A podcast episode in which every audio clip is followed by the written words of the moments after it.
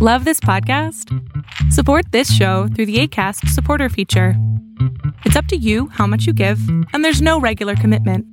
Just click the link in the show description to support now. I'm Sandra, and I'm just the professional your small business was looking for. But you didn't hire me because you didn't use LinkedIn jobs. LinkedIn has professionals you can't find anywhere else, including those who aren't actively looking for a new job but might be open to the perfect role, like me. In a given month, over 70% of LinkedIn users don't visit other leading job sites. So if you're not looking on LinkedIn, you'll miss out on great candidates like Sandra. Start hiring professionals like a professional. Post your free job on linkedin.com/people today. Hey, it's Danny Pellegrino from Everything Iconic. Ready to upgrade your style game without blowing your budget? Check out Quince. They've got all the good stuff, shirts and polos, activewear and fine leather goods, all at 50 to 80% less than other high-end brands. And the best part? They're all about safe, ethical and responsible manufacturing. Get that luxury vibe without the luxury price tag. Hit up quince.com slash upgrade for free shipping and 365 day returns on your next order. That's quince.com slash upgrade. Fiction, science fiction, horror, fantasy, crime, LGBT, thriller. You have now entered the House of Mystery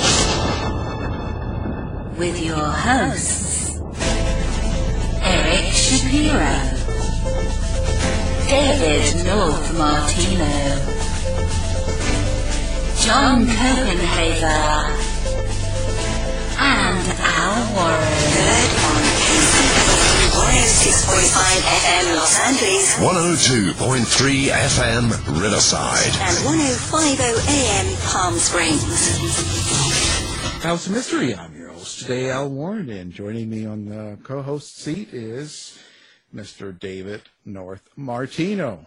Hey Al, Hey, good to be here. yeah, always, always, always. I still still sound like a serial killer with three names. Don't tell anybody. Yeah, no, no. That's we won't talk about what's in the basement. No. Uh, no. Well, now today, uh, going from singers to all of a sudden today, we've got two authors. Um, looks like a father-son team, and we're going to be talking about uh, their book "Spellbound Under the Spanish Moss: A Southern Tale of Magic." So, welcome to the show, Connor Garrett and Kevin Garrett. Thanks for being here. Thank you for having us. Having us, Al and David. Thank you so much, guys. Wow. So now, uh, father son team. Um, how how did that happen? I have to ask. Um, I couldn't imagine writing anything with my father. Um, uh, so how did how did you guys get connected enough and about a certain subject where you wanted to write something?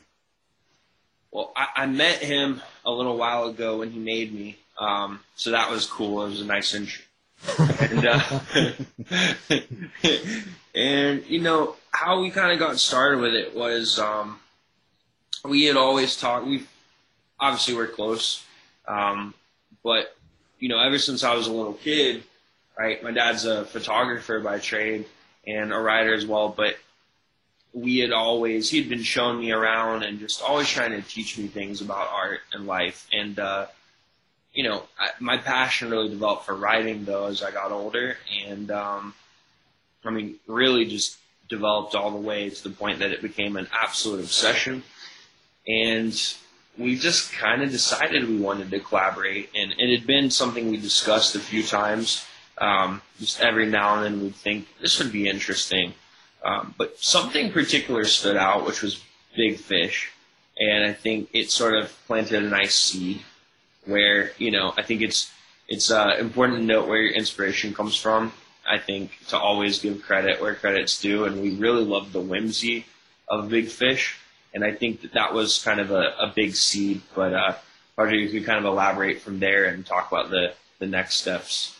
Sure. Um, I think that, you know, as Connor mentioned, we were always interested in, you know, and dreamed of when we get when when we get older, me getting very old, and then him getting old enough to you know really be able to plant and have some life experience. We wanted to make some art together. We wanted to write something together. We wanted to write songs.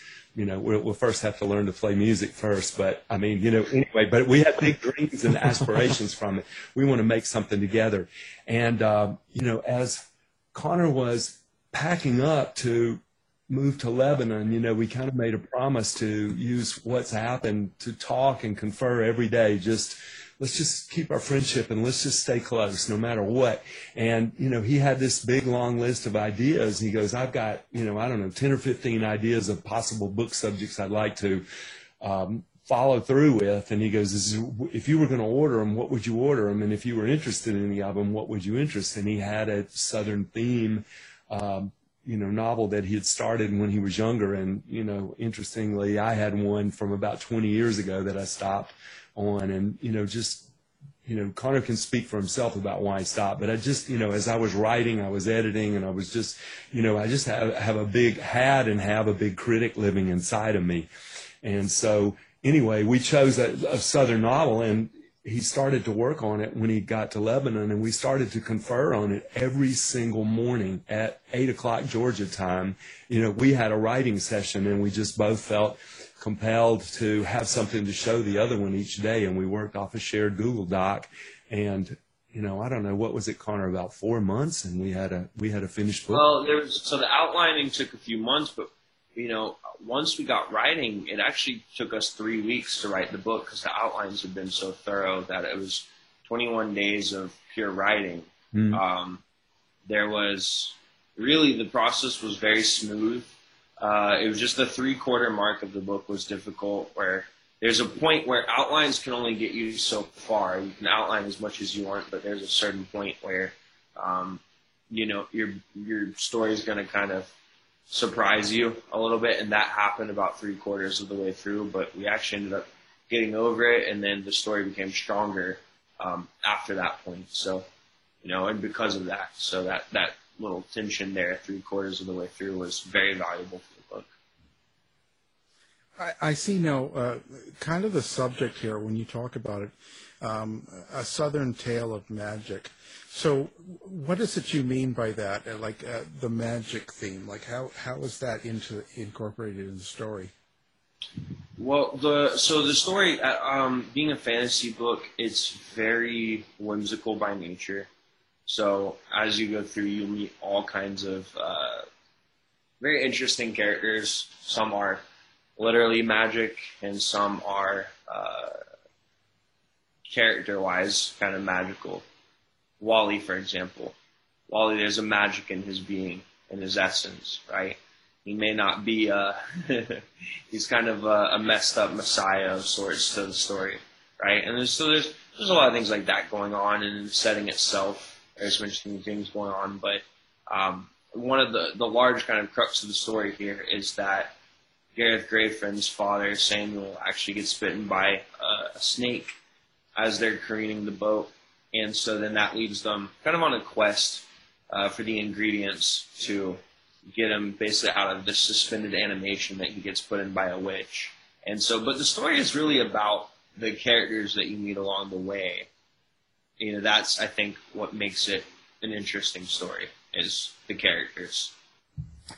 How do you manage the storylines and uh, character arcs in in the novel um, between between um, both of you as you're as you're working through uh, uh, the story and, and the uh, the plot? I think a large part of that is a respect for each other's talents. Um, I came into it admiring my dad's thought patterns because we think differently. Um, I've worked really hard at developing my skills as a. I feel like this may sound a bit grandiose. I don't mean it to, but as a poet, what I'm, and I don't mean as I am so poetic, but I mean that just literally writing poetry. So one word to the next, trying to compound power, um, and trying to put the words together in the right order, and being very uh, meticulous with that. And then I think I had a great respect for his ability to think through plot and structure and sort of. Uh, neither of us are particularly organized, but to think organized when it comes to character and to think organized when it comes to plot. And so I think a large part of it just comes to a respect for each other's talents, you know, and uh, not, hey, I respect you because you're my dad. No, like he's good. He's good at what he does. And, uh, you know, I'm not saying that because I'm his son. I'm saying that because it's true. So. you can tell us the truth later. Yeah. you know. Oh, it's, it's, it's interesting, but um, I, I think it's an interesting dynamic to have a father and son write something together, especially a fiction story, uh, because in the creation of characters, usually fiction writers, they either hear voices in their head or they have some sort of a, a way of, of getting these characters, of, of creating them, discovering them, quite they can be quite different and you're from different generations as well. So uh, it's just it's just interesting to see that. So for each of you, let's start uh, like Kevin. Who, how is it that your characters that you create or develop, even characters that Connor did, um, where does that come from for you? Does that come from for me? Um, that's a that's a great question. I, I think that one of the one of the ways that we came together early in the book, there's some tension early in the book between the father and son. And, you know, friends of ours who read the book ask, Oh, was the tension in the early part of the book, was that you and Connor when he was a young teenager? And I go, Actually, no, it wasn't. Connor and I have always been very close. You know, we have a, you know, the natural bumps, you know, that you have from a child as they start to assert themselves and, you know, become his own man. You know, I'm, I'm more of a, an advisor. I'm not a boss and I'm not the dad and, you know, I'm not the guru. You know, you, you become very fallible to your children as you, as you age. But, um, we were working through like how to, how to, you know, how do we write the tension between Gareth and his father Samuel when they're on the, on the boat and Connor uh, I actually wrote the, the, the part of Gareth being the rebellious teenager. I wrote because that was based on me and my father. You know, I had that dialogue inside. I go, but I'm not sure how the father should be. And Connor Connor wrote the father. He wrote the father's character. And then for the rest of it, you know, the book is magical realism. You know, so what we wanted to do with our characters was, well, what, where do they need to go next? why would they do that? Even if we don't write it, you know, we had a we had an inner dialogue and a backstory for each of the characters, and we tried to move them along so that you would feel growth and change, and uh, the the relationships grow and change as we move the the book along. But it needed to be based on okay, well, if that's what you want it to do, you know, if he's going to be down in the in the, you know, there's a there's a place where we're in the cenote, and uh, you know, how do how does he get there? Why do they get there? How do they get out of there? And how does that move the story along? When it came to the character development, again, um, we always try to write with dimensionality in mind. So, I think a lot of times people end up. Um, I shouldn't say a lot of times. Sometimes people can fall into the trap of writing caricatures instead of characters. Mm. And the difference, the difference between those would be caricatures are idealized. So they're all good or they're all bad. And in our case, our characters are mostly complex in their motivations. Um, they're complex in their behaviors. Uh, you know, they're they can be good with tinges of bad or moments of bad, make mistakes like real people do. And I think a lot of times people want to telegraph whether the characters are good or bad to the audience, and I think that's when they become caricatures. And so that was really important to us. And part of the way we did that was by drawing upon people that we actually know and love. Um, because we, you know, we talk about this all the time too, as well. It's like not only so it's really interesting with with people, and this is same with characters in a book. They're changing as the story goes along, just like you're changing throughout your life, you're evolving throughout your life. But then to add a whole other layer of dimensionality to it, everyone experiences another human being slash character in a different way. So it's the same way everyone may not like this guy, right? Maybe they're maybe they actually behave differently depending on who they're around, and then from there you can also look at well, in addition to what are they saying, it's what are they not saying what information are they withholding from this character And then it, it begs the question, why are they withholding that information from that character? So it's just interesting playing around with these different dynamics that can add dimensionality to your characters. So that was that was another um, aspect of it. So you're taking people you know. Okay, so give us the dirt. Who, who, who, who have you used as a? Know, when you that's that's interesting. But when you take, uh, when you say it's from people you know and love, so it's, it's, it's someone in your life. You've kind of taken part of their character, not all of it, and you've sort of made it into something. Um, do, do you do that by putting yourself into that character as you well? can mix it all together. Um, you know, f- for example, and this is also another thing too, even with character motivations, is, for example, um, so one of the characters was was uh, my uncle Kevin was in part of him, and then I can explain further on that. Um, but and and then with the banjo player, there were some things that were Wally. There were some things that were aspirational that I kind of put my dad and I almost together in him as well. Um, Mm-hmm. You know, that was really important. But yeah, you know, it's like a lot of times when people do something, they're not always making the decision that it might appear that they're making when they do a certain action. For example, someone could have sorts of uh, unconscious trauma or unconscious baggage that cause them to do something that's seemingly malicious, but it's their unconscious trauma that could cause that, that exact action. So at that point, is it that it's a malicious action? Not necessarily.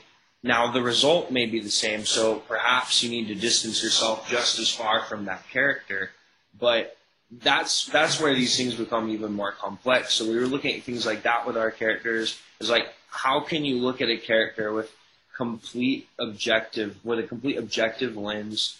Um, you know, if if you're basing it off of things you've experienced, for better or for worse, and how they made you feel and all this, looking at it from an objective lens, you know, looking at what are what are these characters' intentions what are the results, and then how does another character need to respond to that character based on their own past traumas, their own difficulties. But to to kind of the main question that you asked there, you know, my uncle Kevin was one of the characters we thought about when it came to Wally. Um, you know, because he's got a lot of very lovable qualities, and then you know, just like my dad and I, he's got some other kind of fun, quirky qualities as well. So you mix it all together there, and you get a you know an interesting character. And then, you know, for Freya, which was the mom, you know, my own mom was a part of that. Um, for the dad, my own dad was a part of that. Um, trying to think who else. You know, I would say there's a sacrificial nature to Wally that was kind of a part. Uh, Richard Becker, who was a principal of mine. Um, trying to think who else. Who else, Padre? Who else did we kind of mix in there? Well, you know, as we as we wrote the Freya character, you know, I told you the story of my dad's mother. My uh, I never met my grandmother. You know, she died when my father was away at college. I think he was 18 years old at the time. So, you know, I never I never met her, and the only way she lives is through the stories that my father would tell me about her. And um, Gareth doesn't know his mother. She died as he was as he was born when he was a baby. So he doesn't know his mom. The only way he knows his mom is through the stories of his father. So we used we used, you know, what happened with my father as I, I feel like I know and I love my grandmother, though I never met her. Uh, you know, one thing I have to say is when you um, write a fictional character and, and how you've mixed and matched and you put yourself into all these characters, um, in a way you're kind of um, exposing some of your own feelings and and you make yourself a little bit vulnerable to the reader. Um, so is it really important um, how, how how people react to your writing then?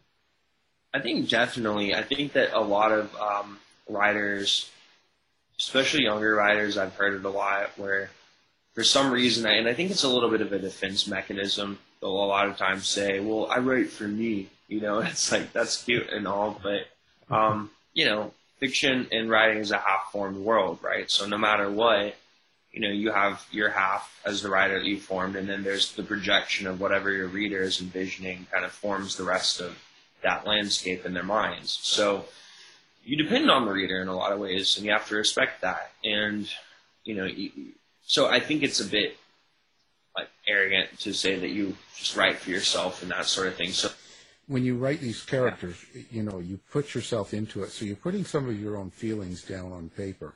You're kind of exposing or making yourself vulnerable to the reader in a sense, you know, so I could be reading the story and I know some of you is in that character and some of what you're say, saying or feeling through that character is, is kind of it, it, it makes you vulnerable a little bit. And so I was just wondering about, so if someone reads it and kind of goes, well, that's a lousy character or they, you know what I'm saying? So you, you kind of get feedback from people, good and bad, um, towards your own feelings in characters that you've created, and I'm just wondering if. Uh, I see what you're saying. Yeah, so the judgments towards the characters. That's a that's a funny thing. So there's vice signaling and there's virtue signaling, and they're both sort of interesting concepts.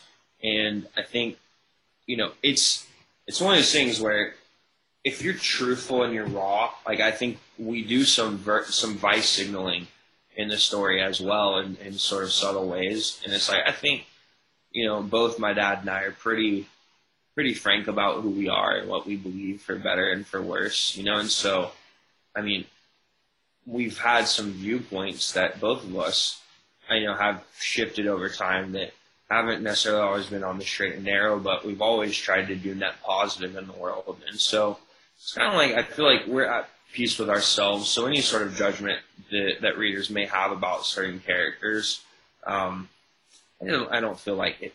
I don't feel particularly vulnerable about any of them, if that makes sense. Personally, I don't know how you feel, Padre, but that's that's my view on it. Oh, I, I that's good.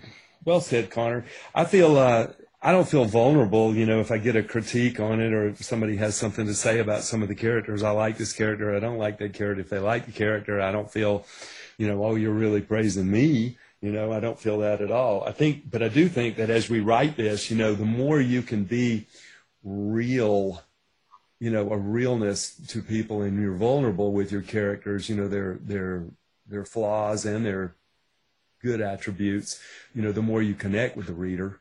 You know, it's just like all of our stories, you know, it's like if you're trying to always paint yourself as a hero, you know, and I'm only going to tell good sides of every story, you know, it's like you really don't, you really don't connect with friends, you don't connect with family, you don't connect with people, you know, the way you do when you just paint yourself as you really are. We're all fallible. Yeah, yeah, everyone but me. uh, the, now I'm, I'm I'm thinking about this. So you've got the, the you know the top story that you know he, he's bitten and um, there's the search for the cure, but under that story, under the the the, the, the main storyline, do you have a um, let's say an, an, under under a theme or something that um, so I pick up your book, I read it. Um, what is it you want me to take away from that, other than the story? That's a better way to say it. Yeah, one of the things would be how the characters transform each other. I think that's a very critical part of it. You know, just seeing how belief can transform people. Um, kindness can transform. Um, con- conversely, I mean, you know, I think, well, I guess our characters this at the, at the point where we're on page in the story, it's mostly based on most of the characters are actually seeing positive change that they um, are affecting upon each other, less than negative. So some negative things have happened to all the characters maybe off page, but as far as really when our action is taking place, I think they're all affecting each other pretty positively. Um, I, I, would also say uh, the capacity for someone to be a hero in a moment, to choose to be hero, to choose to be good, as opposed to necessarily being inherently good or inherently amazing. Because you know, growing up, like you know, in a fairly religious context, um, you know, we're almost, especially as kids, right? You're told, for instance, uh, to be like Jesus, as an example. But if you take that literally, then you're looking at, at least uh, scripturally, something that's supposed to be perfect, right? In theory. And so you can kind of misunderstand that and then think that the standard is to be perfect. And I think that that was a really important message in our story was that it's not really the case. The goal is not perfection. The goal is striving. The goal is uh, hopefully just to try to do better the next day than you did the day before. And um, yeah, just just just not perfect. as, as I think that's an enormous part of it because uh, even our even one of our main main characters, there's something that um, on a very physical level is kind of considered. I guess would you say it's a flaw that may not be PC to say, but um, definitely slows her down, and you know she's able to kind of work around that and actually ends up in a pretty spreading her wings in a pretty glorious way. So. I'm wondering when you um, when you're when you're writing dialogue. I'm wondering, do you hear the characters in your head? Do um, and, and and how how do you together as, as you know since both of you are writing the book um, do you ever find that there's there's a conflict maybe in how the characters sound? Or are you able to pretty much mesh uh, those characters between yourselves? Um, you know we had a we had a rule as we started to write a rule or an agreement between the two of us. The best idea wins the only thing that matters is what propels the hmm. book forward. Just park your ego at the door.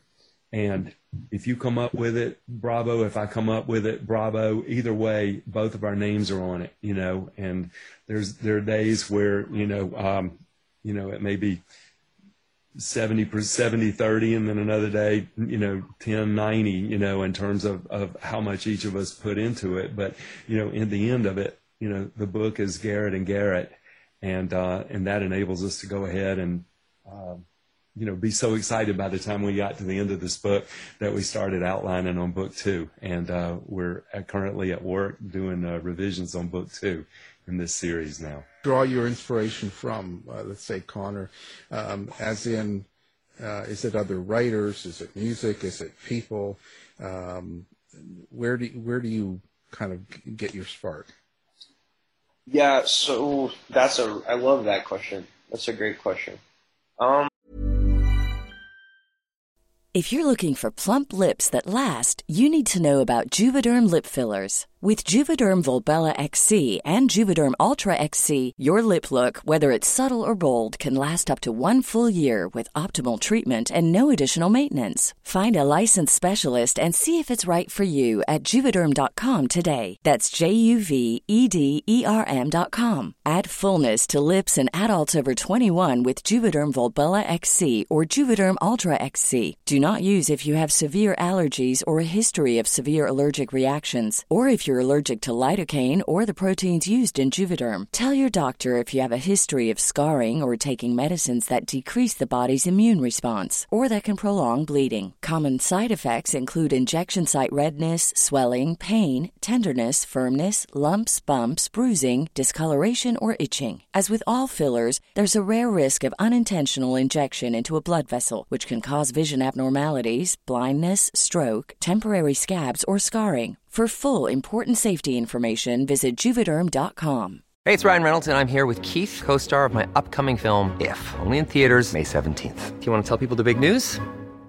All right, I'll do it. Sign up now and you'll get unlimited for $15 a month and six months of Paramount Plus Essential Plan on us. Mintmobile.com slash switch. Upfront payment of $45 equivalent to $15 per month. Unlimited over 40 gigabytes per month. Face lower speeds. Videos at 480p. Active Mint customers by 531.24 get six months of Paramount Plus Essential Plan. Auto renews after six months. Offer ends May 31st, 2024. Separate Paramount Plus registration required. Terms and conditions apply if rated PG. Ready to pop the question? The jewelers at BlueNile.com have got sparkle down to a science with beautiful lab-grown diamonds worthy of your most brilliant moments. Their lab-grown diamonds are independently graded and guaranteed identical to natural diamonds, and they're ready to ship to your door. Go to BlueNile.com and use promo code LISTEN to get $50 off your purchase of $500 or more. That's code LISTEN at BlueNile.com for $50 off. BlueNile.com code LISTEN. I'm Sandra, and I'm just the professional your small business was looking for. But you didn't hire me because you didn't use LinkedIn jobs. LinkedIn has professionals you can't find anywhere else, including those who aren't actively looking for a new job but might be open to the perfect role,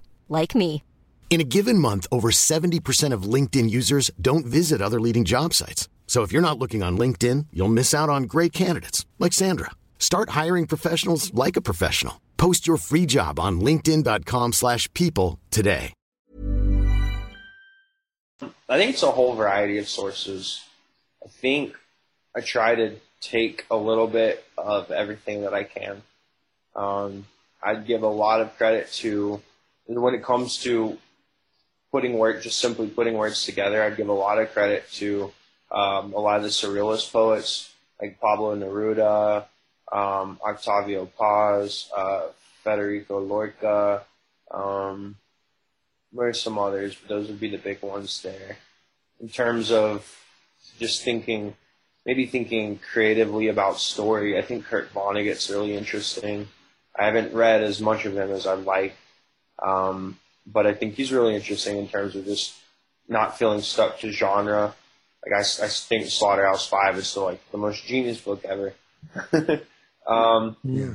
I think a lot of the songwriters really impressed me, like Don Henley. I think he's really interesting.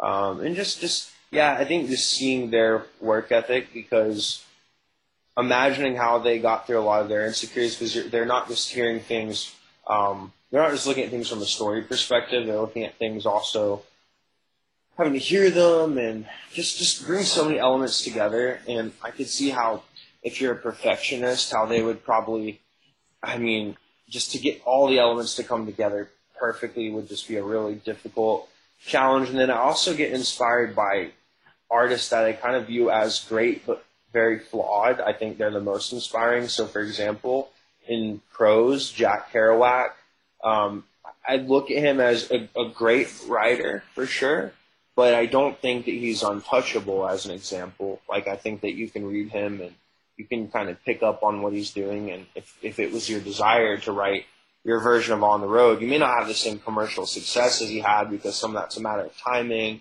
and a bunch of things. But I think that he has an emul, you know, a, a style that can be emulated.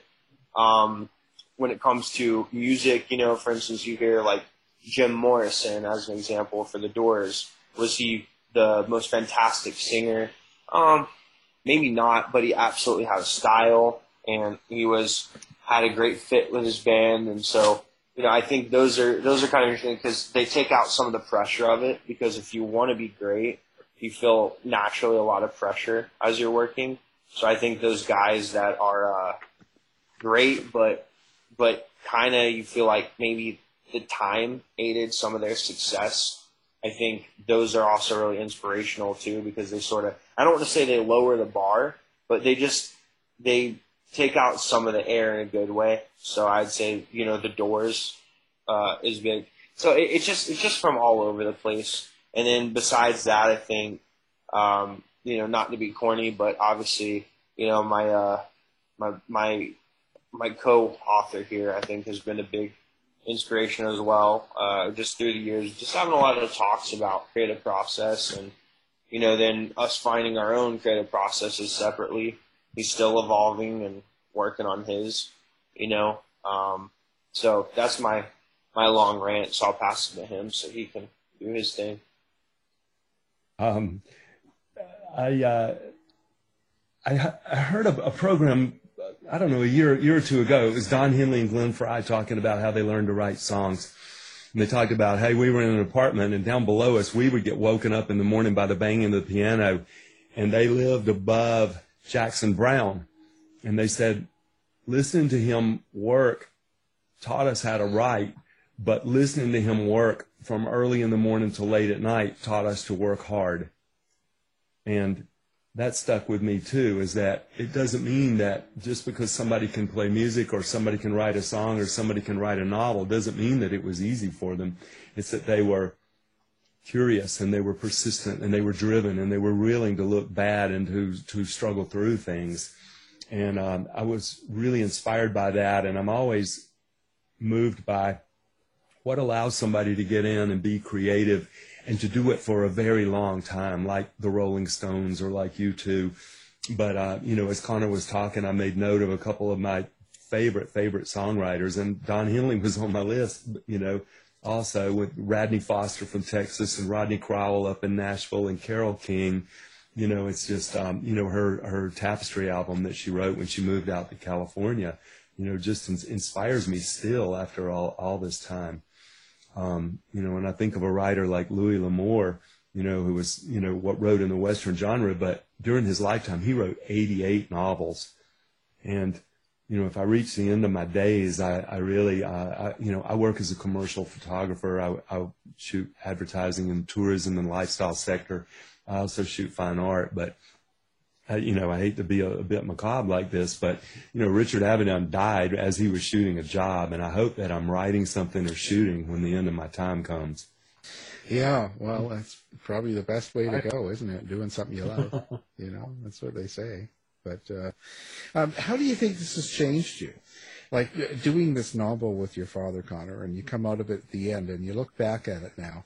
Uh, have you noticed any um, changes in your own your own self, your own behavior? I think, yeah, I would say definitely. Um, I think more external changes and internal. I think I think a lot of times in life, it's like you can look at a lot of things, and it's it's. Did you really change so much, or did you did the circumstances around you change? I think it's important to know when those things are are different. And in my case, I think the first book that I wrote that was a full length book was called Falling Up in the City of Angels. And it's it was inspired a lot by On the Road. And uh, it was about, you know, the guy kind of turned it into fiction, but it was honestly all true stuff. But it was about, you know, a young writer who, who leaves uh, his hometown and goes out to Los Angeles and kind of is a bit of a lost boy wandering around out there and finding his way. And it's it's a book about lostness actually, and about longing and a whole bunch of things. But it's a it's a fun book. But um, that book then, you know, gave me sort of a not a confidence, but it was like okay, check, right? It gave me something to step on, right? I think each project's like a step, helps you step up another step, and I think that it gave me the peace to be able to work with my dad on this book, you know, because I think had I not seen that I could do it, I think I would have, maybe my pride would have gotten in the way, you know, whereas because I've written a book, there was no sense of pride with this in, in, in any kind of negative way. I was concerned about that when we first started because, you know, you work so hard on a book and, you know, you want to feel a sense of ownership when it's done. And the idea of writing fiction with someone else, I, I was concerned a little bit at first that it would feel, I wouldn't feel the same sense of pride or skill or like I'd, like I'd earned the story, you know, but it wasn't that way at all. We worked hard together and it was never a sense of diminishing for either of us. I never felt like, oh, you know, couldn't have done this, didn't do it. It's like, nah, we just, we just worked on creating the best story we could. So I'd say as far as changes, really, just just being grateful and feeling really happy and proud of what what we've done. It's given me peace to focus on other areas of my life because it was, you know, not not finishing a fiction book and not finishing certain things was driving me so crazy that it, was making it hard to hold down jobs. It was making it hard to sleep. It was making it hard to do anything because I wanted it that badly. And so, it, it, to an extent, it was just it was making me actually crazy, you know, literally. So, uh, so I guess that's a change is that it, it it's brought me a lot of peace. Helped me be more sane, and we're gearing up. You know, for the second one, it's done pretty much, and we're just revising and the third, and just just the joys of creating and it's yeah, it's grounded me a lot. So I'd say that's a big change. Yeah, man. Um, I just feel like for me, this was a labor of love. You know, uh, kind of a fulfillment of a dream.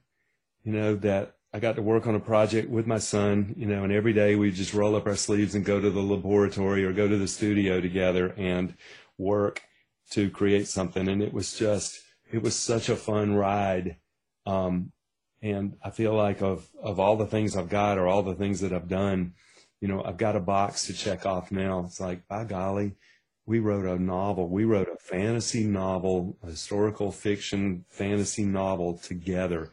and forevermore we've got that. And I think the other ones will be better. And but you know, man, there's something magical and wonderful about the first, and uh, you know, it really helped me kill the critic and speed the process.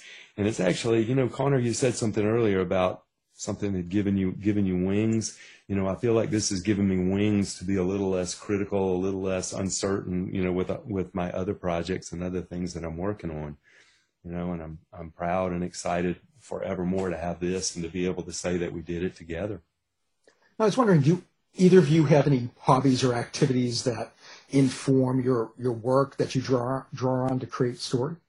Yeah, walking. Um, yeah, really, walking for sure. I'd say it's funny most people don't call walking a hobby, but um, walking Hmm. is huge. You know, because it clears out your head. You know, and you see things and you feel things, and it just I don't know, it gives you time to really reflect. Um, so walking would be huge. Uh, music is definitely a big part of changing out the headspace for for you know lyricism and poeticism. But walking would be huge. Uh, you know, exercise is a good break in things, and you know sometimes also, you know, for, for me now this is maybe where my dad and I differ, but every now and then, you know, going out at night, you know, into whether that's, you know, it may not be what usually arrives but to a club or to some kind of a social setting and just watching people and enjoying the night and having a little bit more of a hedonistic night every now and then is a good little, uh, that can be a nice hobby too. so, I, I wouldn't I wouldn't count the nightlife as a hobby for uh, for him or for me. However, would join in with the hiking and uh, the walking though is that I think um, Connor and I are both kinetic. It's you know it's like when I'm when I'm walking or when I'm moving or if I'm hiking and moving in nature, it's uh it's easier for me to process things. You know, like I'm I'm I remember things that I've shot, I've photographed, and I'll be editing and rearranging things and kind of imagine how I'm going to move the sliders when I get back to the to the office on photos that I'm doing, or how do we, you know, what would move a character, what would move the story for tomorrow when we when when I need to be on the con- on the phone with Connor. Um, so I think that it you know it helps relax me to to walk and to hike and to move, and uh, it helps me to uh, move my creative thoughts along. You know, I wonder, you know, with the um, the last few years and and the uh, tension felt around the U.S. as well as um, the pandemic and and all the things going on, I wonder if that, being that you're a fiction writer, um, would that have any influence on the writing itself? Like, does it seep in some way, making it dark? Like, and even not that, just if you're in a in a stress stressful situation in your life, or if something's going on, uh, does that get in the way of, of your writing process? I'll start with Connor. Yeah, so it's funny when I first came to Lebanon. Um, I don't know, it was it maybe it was 2019 or something like that. Um, the protests because of the economic situation here and all kinds of things. They started the week after I landed, or maybe it was it might be sooner. It was maybe like four days after I landed, and so there was like burning tires everywhere. And, and if you know Lebanon, there's kind of one main road. Like there's you have some roads in the mountains, but you really have one main road to get from anywhere in the country pretty much. So if there's burning tires on that road and there's protests, then you can't really go anywhere. Everything's sort of shut down. It's it's odd. It's very it's like it's very easy if you wanted to. It's a very easy country to shut down if you wanted to completely just cripple it. I guess it's they've done it themselves at this point. But so anyways, um, you know what that did though is it meant that all through the writing process in this first time over, you know, a lot of times, I mean, we literally shut shut in the house in a way where we can go anywhere, and at the same time, my uh, fiance both. So her dad had died in that same year, earlier in the year. Then her mom ended up dying later in the same year, both of cancer. But at the time, I was also helping her take care of her mom as we were writing. So there was a lot of death and grief around, and that that also definitely is a theme in the book for sure.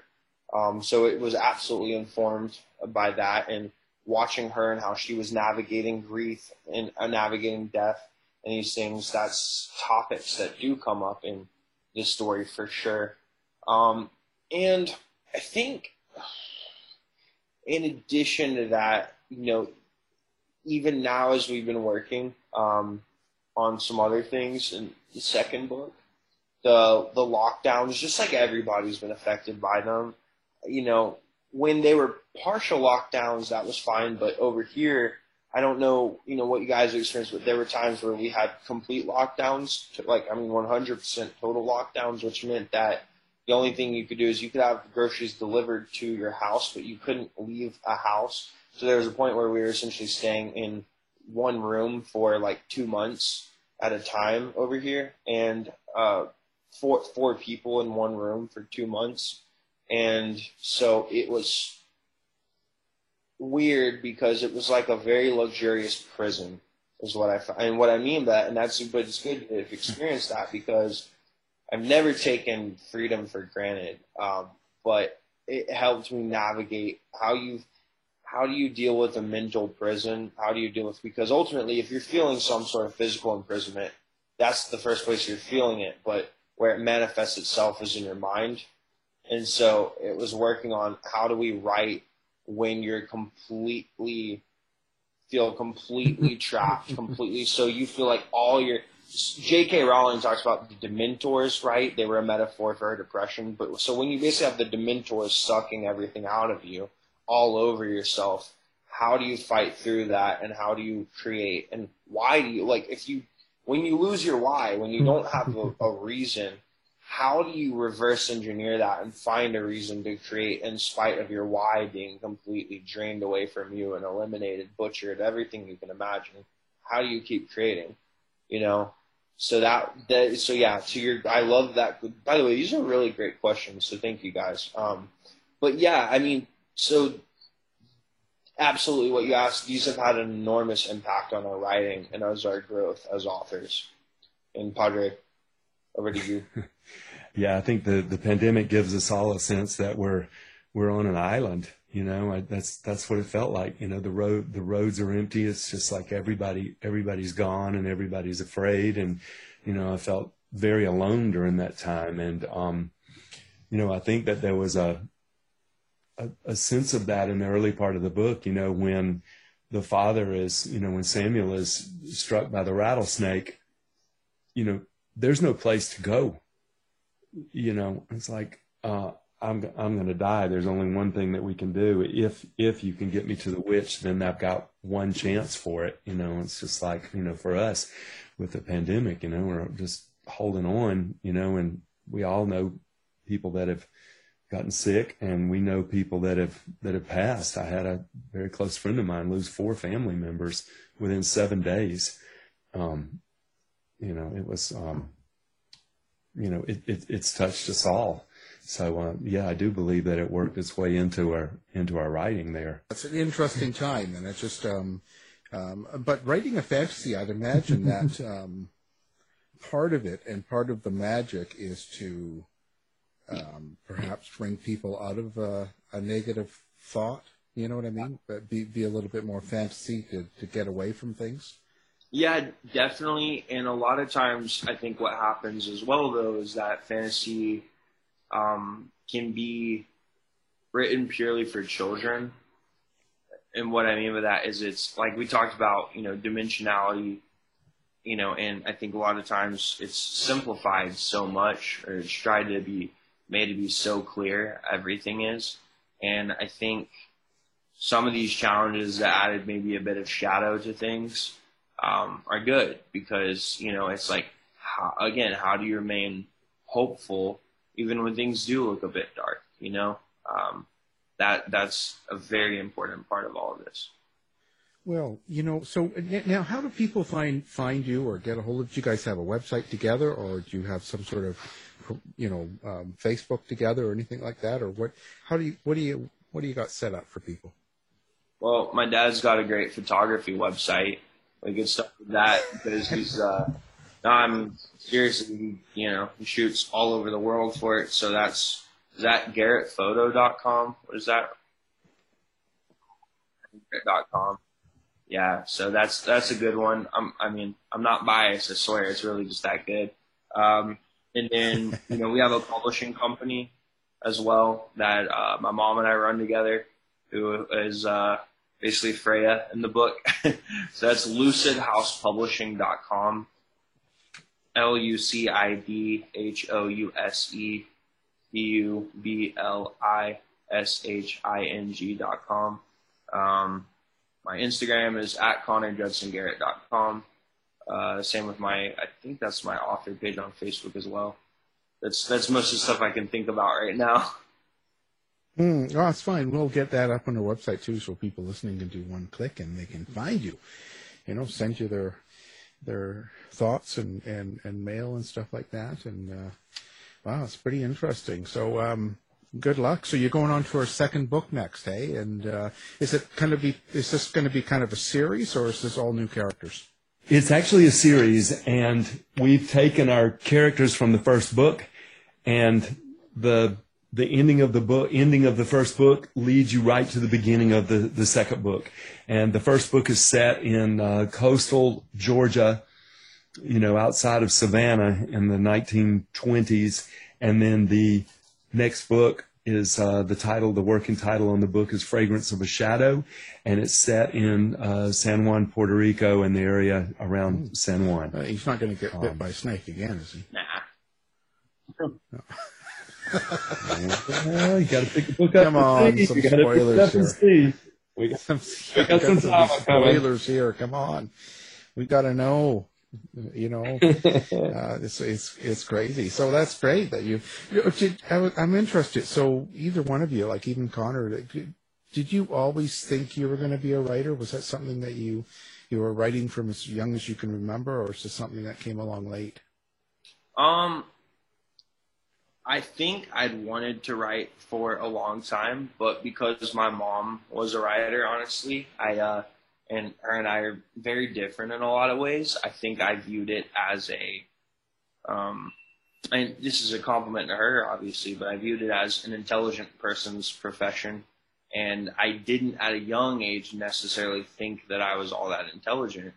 And so because of that, I, you know, because I, I have ADHD, I have a few things that kind of times have made, for instance, school not not the best place for me and um, gave me some challenges that I had to work through and learn mechanisms to get around. And so definitely didn't think I was the smartest person and thought that writing was like kind of above me. I, I, I remember from a young age I was interested in it, but I wouldn't even attempt it because, I mean, I couldn't I couldn't a lot of times finish paragraphs or sentences because the ADHD would take me in so many different directions. Um, so but you know, eventually it got to an age where Lord of the Rings, for instance, you know, every single time I was having a, a really hard time or was depressed or whatever was going on, I'd watch Lord of the Rings. And so I knew that's when I started to connect the dot that okay, I really love stories and I want to create something like this. That was initially initially the thing. And then the first time though that I connected with a book was uh, I decided one summer that I was gonna read on my own, right? Because I didn't really ever, before this point, love what they'd make me read in school or anything like that. But I read uh, The Great Gatsby. It wasn't assigned or anything, but read it. And it was the first time I'd really been moved by something that was in text, written form like that.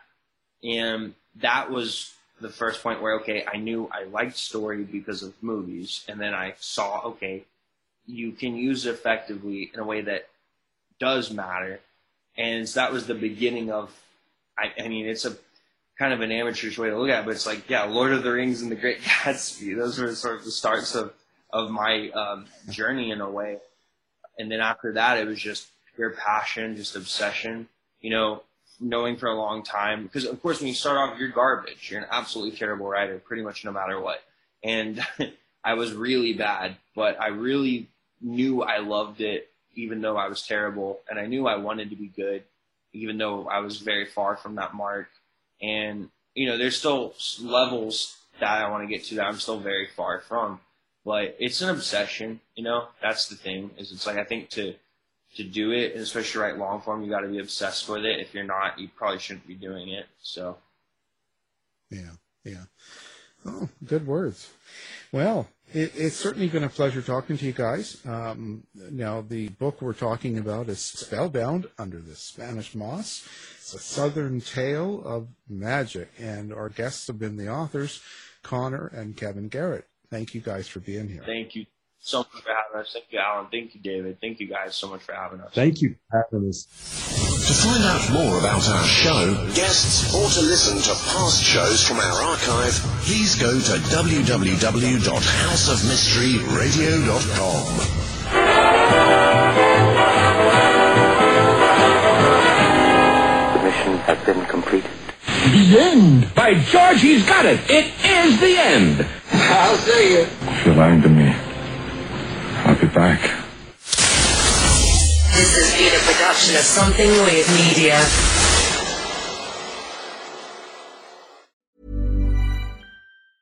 Hey, it's Danny Pellegrino from Everything Iconic. Ready to upgrade your style game without blowing your budget? Check out Quince. They've got all the good stuff shirts and polos, activewear, and fine leather goods, all at 50 to 80% less than other high end brands. And the best part?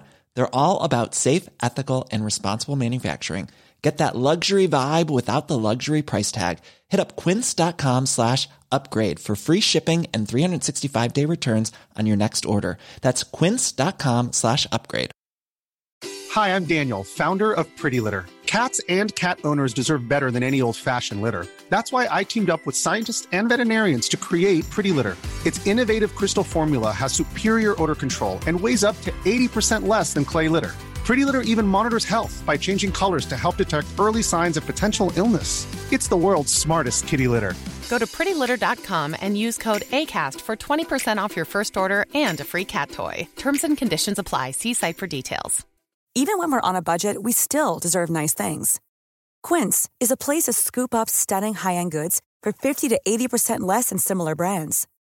They have buttery soft cashmere sweaters starting at $50, luxurious Italian leather bags, and so much more. Plus, Quince only works with factories that use safe, ethical, and responsible manufacturing. Get the high-end goods you'll love without the high price tag with Quince. Go to quince.com slash style for free shipping and 365-day returns. You've been listening to the House of Mystery radio show. To find out more about our guests, hosts, or shows, go to www.houseofmystery.com. Show is over for now. Was it as good for you as it was for me? Well, good night. This has been a production of Something Weird Media. I'll be back.